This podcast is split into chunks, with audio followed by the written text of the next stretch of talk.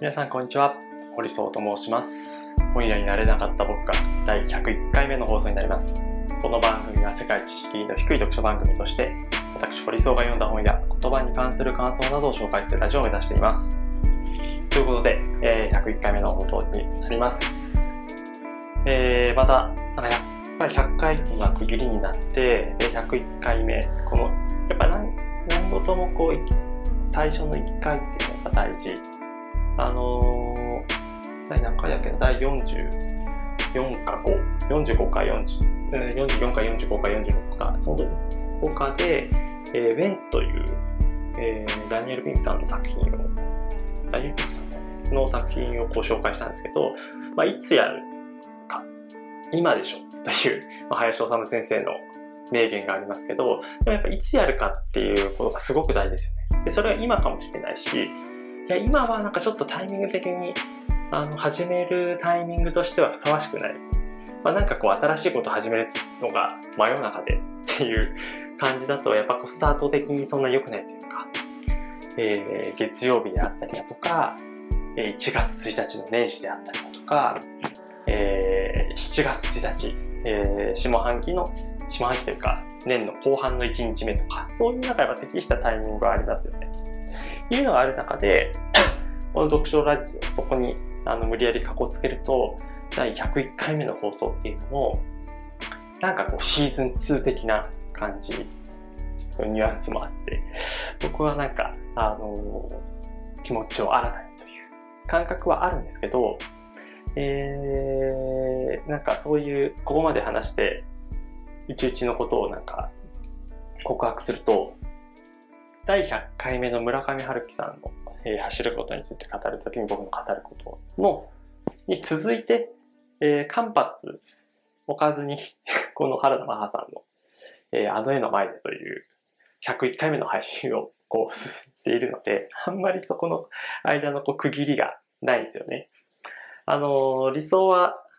えー、2回分、3回分ぐらいこうストックして、え余裕を持ってこう配信していくっていうのがあるんですけど、僕はなんか、えー、どこ、もう、ほっちゅう2回配信になってからそういうストックをしながらこう、やっていく余裕全くなくなって、えー、当日の朝とか、前日の夜とか、まあ、読書、この本屋になれなかったとか、ポッドキャストをこう、ずっと聞いてる方はわかる通り、えー、割とこう、2回に1回ぐらいはこう、配信タイミングが遅れるみたいな。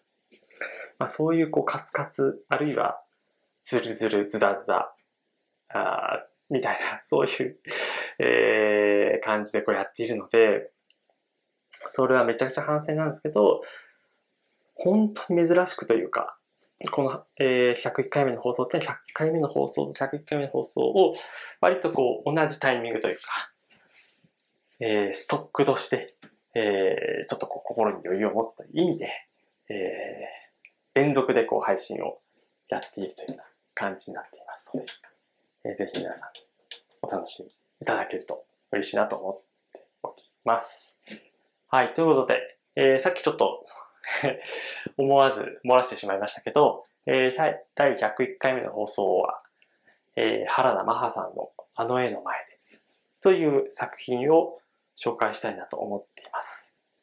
えー、原田マハさんとても有名な日本の女性作家ということですけど、えー、一番やっぱり、一番有名というか、原田真帆さんの名前が、えー、広く知れ渡ったのは、楽園のカンバスという本だと思います。これが、えっ、ー、と、テレビとかで、誰だ、小杉さんだかピーコさんだかが紹介したのまあ、それはきっかけわかんないですけど、とでもですね、この本が、あのー、すごく、えー、ヒットもしました。今調べたら、えっ、ー、と、第25回山田、山本周五郎賞とか、ダヴィンチプラチナ本オブザイヤー2012とか、王様のブランチブックアワード2012大賞とか、えー、2013年本屋大賞の3位とか、原田さんの作家としての評価を高めた一冊として、えー、知られているかなと思っています。これはですね、ルッソーかなえー、モマのキュレーターが、えー、ルソーの作品を、えー、まあ、心眼というか、こう神秘感をこう競うみたいな、まあそういう、レースというか、なんか勝負というか、なんか勝負っていうのがちょっとおかしいんですけど、まあそういうこう場に出て、えー、スイスのベ、ベルンかな？で、えー、一週間ぐらい、なんかその作品に関するこうストーリーを追うみたいなことをやっていたという感じです。ですごくその絵をこう言葉にするっていうのはすごく難しいし、あの、絵が好きな人だったらイメージできることもあると思うんですよね。ルソーって聞いて、あ、こういう世界観だねとか、ピカソだったらなんとなくわかると思うんですよ。キュビズムで。あ、こういう作品なんだなっていうのがわかると思うんですけど、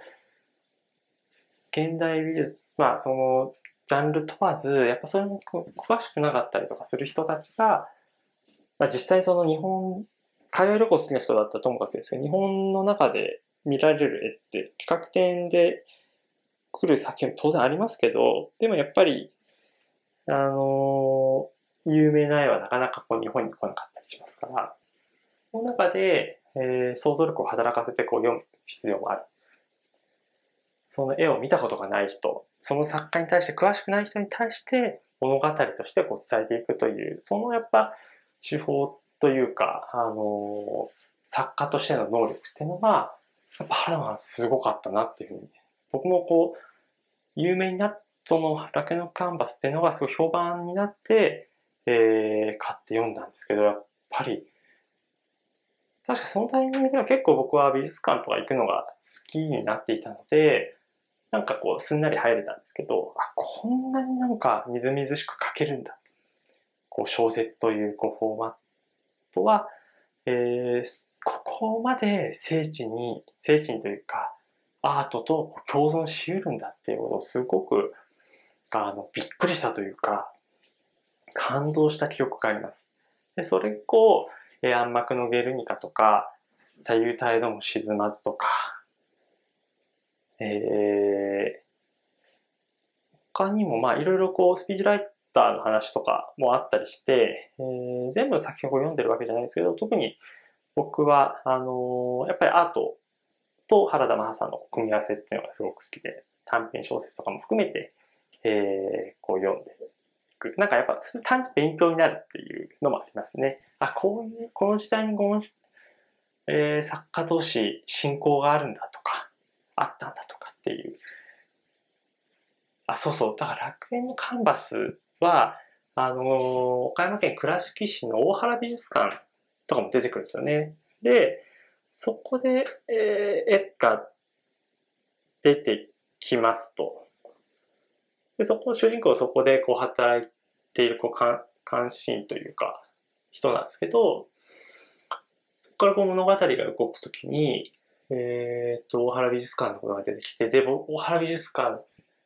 のなんかこう描き方、あの、本当さ、最初のしか書かれてないんですけど、すごくみずみずしい感じがして、えー、2013とかに読んで、何年かな ?2、3年後ぐらいに、プライベートじゃないな、こう出張して、で、帰、帰りますと。で、時間がちょっとできたので、大原美術館バッと寄って、えー、あの世界の美術館だっていうことな体感した記憶がありますね。なんか、そういうこう勉強にもなるし、で、実際こう行ってみたくなるなっていうこう感覚を呼び起こさせてくれるということで、やっぱアートファンはすごく原田マハさんの作品は好きですし、原田マハという作家のことをこう尊敬している人も多いんじゃないかなと思います。僕は、あのー、なんだろう、こう、好き嫌いとかじゃなくて、原田マハさんに関しては、すごいなという、こう、尊敬。なんかやっぱアートが好きでも、アートが好きな作家って結構いると思うんですけど、じゃあ、だからといって、アートを主役、なんかこう、一つモチーフとして、こう出て、あの、使うってあると思うんですよね。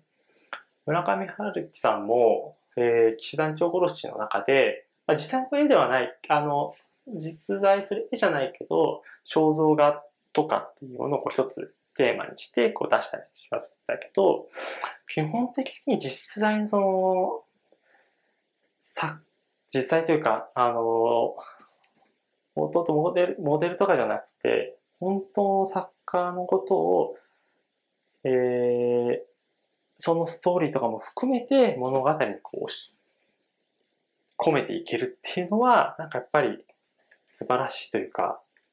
まあ、原田マハさん自体がこう美術に精通しているというか、まあ、もともと、えっ、ー、と、確かにこう、キュレーターとしてこう仕事をしていたので、まあ、そういうのが、えー、きっとできたんだと思うんですけど、でも、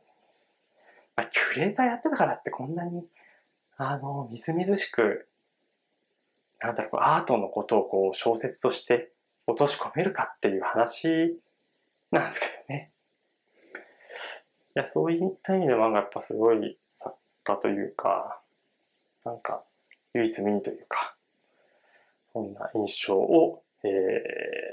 提示したいでございます。あの、2012年の8月6日に、キネマの神様という、えー、作品が映画化されて、キネマの神様は僕は見たことないんですけど、もともとあの、志村けんさんが主演を務めてたんですけど、コロナで亡くなられてしまったので、えー、志村さんの代わりにこう沢田研二さん、主演になったということで、も有名ですけど。えー、機会があったらちょっと、その映画も見てみたいなとは思ってはいるんですが、えー、そうですね。なんか、やっぱ気になる作品。やっぱなんかあの、楽園のカンバスとか、暗幕のゲルニカとか、ああいうこう対策は、こう映画化とかドラマ化とかされてないですよね。でやっぱいつかやっぱ見てみたいなという満を持して楽園のカンバスがこう映画されたりしたら、それはなんか、まあ、こう海外絡んでくるので、日本、邦画という枠には収まらないかもしれないですけど、すごい楽しみではあるなとは思っています。だいぶ長くなっちゃいましたね。えっ、と、なんか前段、その原田マハさんへのこう愛というか、なんかこう思いが先行しちゃいましたけど、えっ、と、今日紹介するのは、えっ、ー、と、ワンマークのゲルニカではラケのカンバスじゃなくて、あの絵の前だとえー、原田さんの、えー、短編小説ですね、2020年、えー、5月、3月かに、えー、発売された本です。なので、比較的こう新しい短編小説ですね。で、この本もなんか、あのー、大原美術館のピカソの鳥かごという絵ですかね、が、あの、表紙にあって、で、僕はあの、ハービス館に一回行った時に鳥かごという絵も見たんですけど、すごく、多分この本の中でも鳥かごが出てきているんですけど、確か別の作品の中でも鳥かご出てきたような記憶があるんですが、あの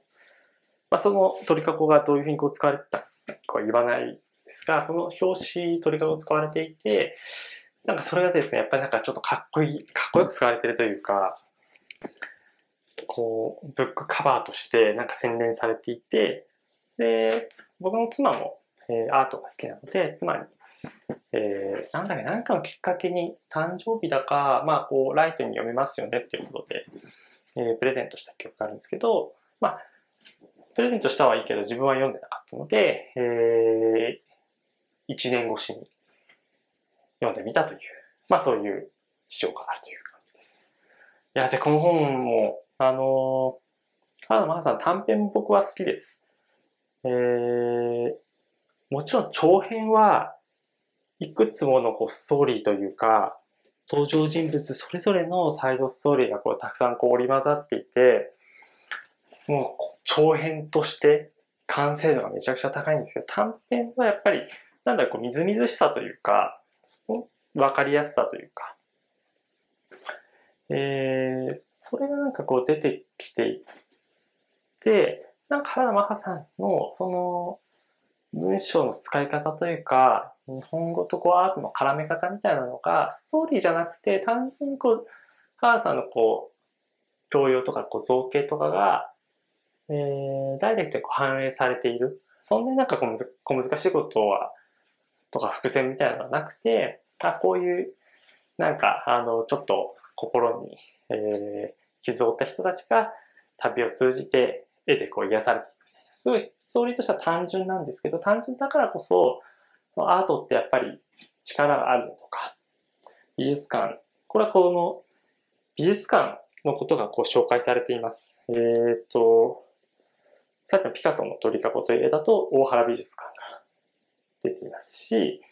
えー、セザンヌ何の作品だっけ？ポーラ美術館とか、えー、モネは、あの、睡蓮が地中美術館という青島で、えー、描かれた。で、えー、それぞれ、その、美術館と思い出がこうセットになって、えー、描かれているってことが多いです。この最初の、えー、ハッピーバースデーという作品は、えー、セザンヌの作品出てくるんですけど、これは広島の県立美術、広島美術館か、かな？広島ですね、僕も一回行って、この美術館じゃない美術館行っちゃったんですけど、機会があったらまた、ね、こここに出てくる作品は、あの、豊田市美術館とかもあったりするんですけど、ばあ、やっぱ行ってみたい、いつか行ってみたいなという美術館も結構多くて、なんかこの本を読むと、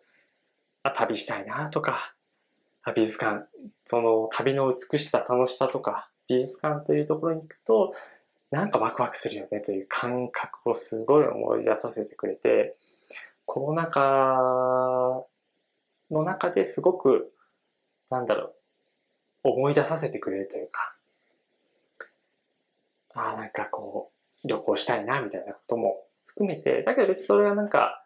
衝動とか、ああ、なんかこんな嫌だなっていう感じじゃなくて、こう、爽やかさ、やっぱアートと絡んでいるっていうところがあって、爽やかなイメージで、えー、旅とかに対する、なんか、また行きたいなという、なんかそういう感覚を、まあ、すげえ喋り下手なんですけど、なんかすごいう爽やかというか、そこまでこう、行ってみたいっていう感覚、その行ってみたいって感覚はピュアなんですよね、きっと。何が何でも旅したいぜっていう感覚をこう、思い起こさせるような、それはそれで全然あの、なんかこうギラギラとした感覚をこう喚起させるような作品って、それはそれで価値高いと思うんですけど、原さんの、えー、あの絵の前でという、こうアートと美術館と、で、えー、人間の感受性と。それがなんかこう合わせ持った、あのー、相互作用によるなんかストーリーって面白いいよねっていうことがなんかこう描かれていて、すごく、なんだろう、爽快感、読後感として、あの、気持ちよさを残してくれるような作品になっています。で、あのー、楽園のカンバスとか、まあ、そのグルニカとかでも、こう、まあ、先ほどちょろっと言いましたけど、単純にやっぱ勉強になりますね。うん。で、行ったことのある美術館に関しては、そうなんだよなって、直島とか僕に3回、3回ぐらい行ったのかな ?3 回ぐらい行ったんですけど、やっぱ大好きなんですよね。あの島の、なんだろう、こう、島をこうレンタサイクル借りて、こうぐるっとこう回ったりする時のなんかこう風の感じ。なんか夏すごい暑い時も行ったんですけど、なんか直島で流れてる風って、うん、都内で電車こいでる時の風とは全然違うというか、草間彌生さんのこう、かぼちゃがなんか視界にパッとこう入った時の、あという感じ。まあそれは旅に行ってるからそういうイメージをこう多分持つんだと思うんですけど、で高松港から 直島行って、で、直島からこう、別港、葉山の別港に行くみたいな、その旅路もなんかこう、フラッシュバックするなんかこう、感じがですね、すごく、あのー、思い出されて、行ってないところは、なんかこう、イメージとして、例えば、豊、あの、愛知県豊田市の豊田市美術館は、ちょっと建築家の方がパッと出てこないですけど、著名な建築家の方がすごく、あの、洗練された建物で。あ、ここで、えー、この絵が見られるととても楽しいし、そこのこうストーリーというか、えー、一緒に、なんていうか、合わさってくると、あ、こういうこう感覚。なんかそれは、えー、豊田市美術館は北条という、えー、タイトルというか、えー、短編小説のタイトルついてるんですけど、なんかこう、菅原さんという、えー、初老の女性と、えー、私との間のこう心の交流が描かれている中で、クリムトか。クリムトのこう作品が。クリムトの作、クリムトね。クリムトは僕は、あのー、ウィーンに旅行、オーストラリアのウィーンに旅行行った時に、クリムトの接吻とかをこう生で見た時の、ああの感動がやっぱすごかったなんかそういうのも含めてやっぱり思い出されるんだよな。なんかやっぱり、アートってそういうその絵が上手い下手じゃなくて、まあ、僕はそんなめちゃくちゃ詳しいわけじゃないんですけど、旅行行った時のこう土地、さっき土地で、その土地土地でこう見た、この見聞きしたものが、思い出としてこう蘇ることもあるし、なんかそう、で、それがなんか、あの、作品展、企画展として、えー、都内であったりだとか、あるいはこれ常設のものとして、えー、展示されているところで、まあ、ポーラ美術館とかで本当にこう所蔵されている作品すごく、あのー、箱根のポーラ美術館は豪華だったりするので、で、建物自体はこうゆったりとした作りで、すごい見応えのある美術館の一つですけど、やっぱ楽しいし、なんか、言い出したことと着地がずれましたけど、やっぱそういうなんかいろんなものが連想されて繋がっていくその人のそれはこう人がそれぞれ自分たちがどういう思い出を持っているかどういうこう記憶があるかでこう繋がっていくんですけどまあ多分これあのアートがやっぱ好きな人が原田真さん好きでそんなアートが興味のない人はなんだろうまあ読み物として楽しいのかもしれないですけどでもなんかこれをきっかけにやっぱアートってやっぱいいよねっていうことを多分原田さん自身もなんだろう、こう、伝えたいことでもあるような気がしていて、やっぱなんか、あとは僕は、大学生の時かな、大学3年生ぐらいの時に、えー、ロンドンに旅行した時に、えー、まあなんかそのお金がなくて、ロンドンは、確か美術館、無料で見れるんです、ほとんどが。寄付で成り立っていて、寄付してねっていうのはあるんですけど、えー、訪れるビジターが無料で見れるから、結構行ったんですよね。そこでなんかいろんな作品見たときに、全然詳しくなかったけど、やっぱりなんか、胸をぐっとこう掴むものがあって、そこからなんかちょっとずつアートにはまって、え、海外旅行行った時には、あの、その土地近くになんか美術館ないかな、みたいな。地球の歩き方見て、あ、この街になんかこんなちっちゃい美術館ある。じゃあちょっと行ってみようみたいな。なんかそういうモチベーションでこう行ったりして。で、だんだんだんだんこうアートのことをなんか好きになっていったんですけど、やっぱりね、この原田正さんの小説を読んで、あるいは、まあ、あ美術館ですね。やっぱ美術館なんかその興味ない人もやっぱアートが好き、アートが好きか好きじゃないかっていうのはなんか人生大きくこう変わるような気がするから、まあ、なんかこう嫌いじゃないけど、まあ、美術館行かないよっていう人がまあ一応もったいない気もするんですけどね。なんか、あの、首都圏に住んでる住んでない関係なく、やっぱその地域、その地域にいろんな美術館、博物館があるので、ぜひ、なんかこう、足を運んでただいて、まあ今コロナ禍なのでそんな足運ぶみたいなことを、あの、軽々しく言えないですけど、えー、機会あったらぜひ美術館行ってみただいて、あ、なんか、思うとこあるなと。プラス、原田さんの、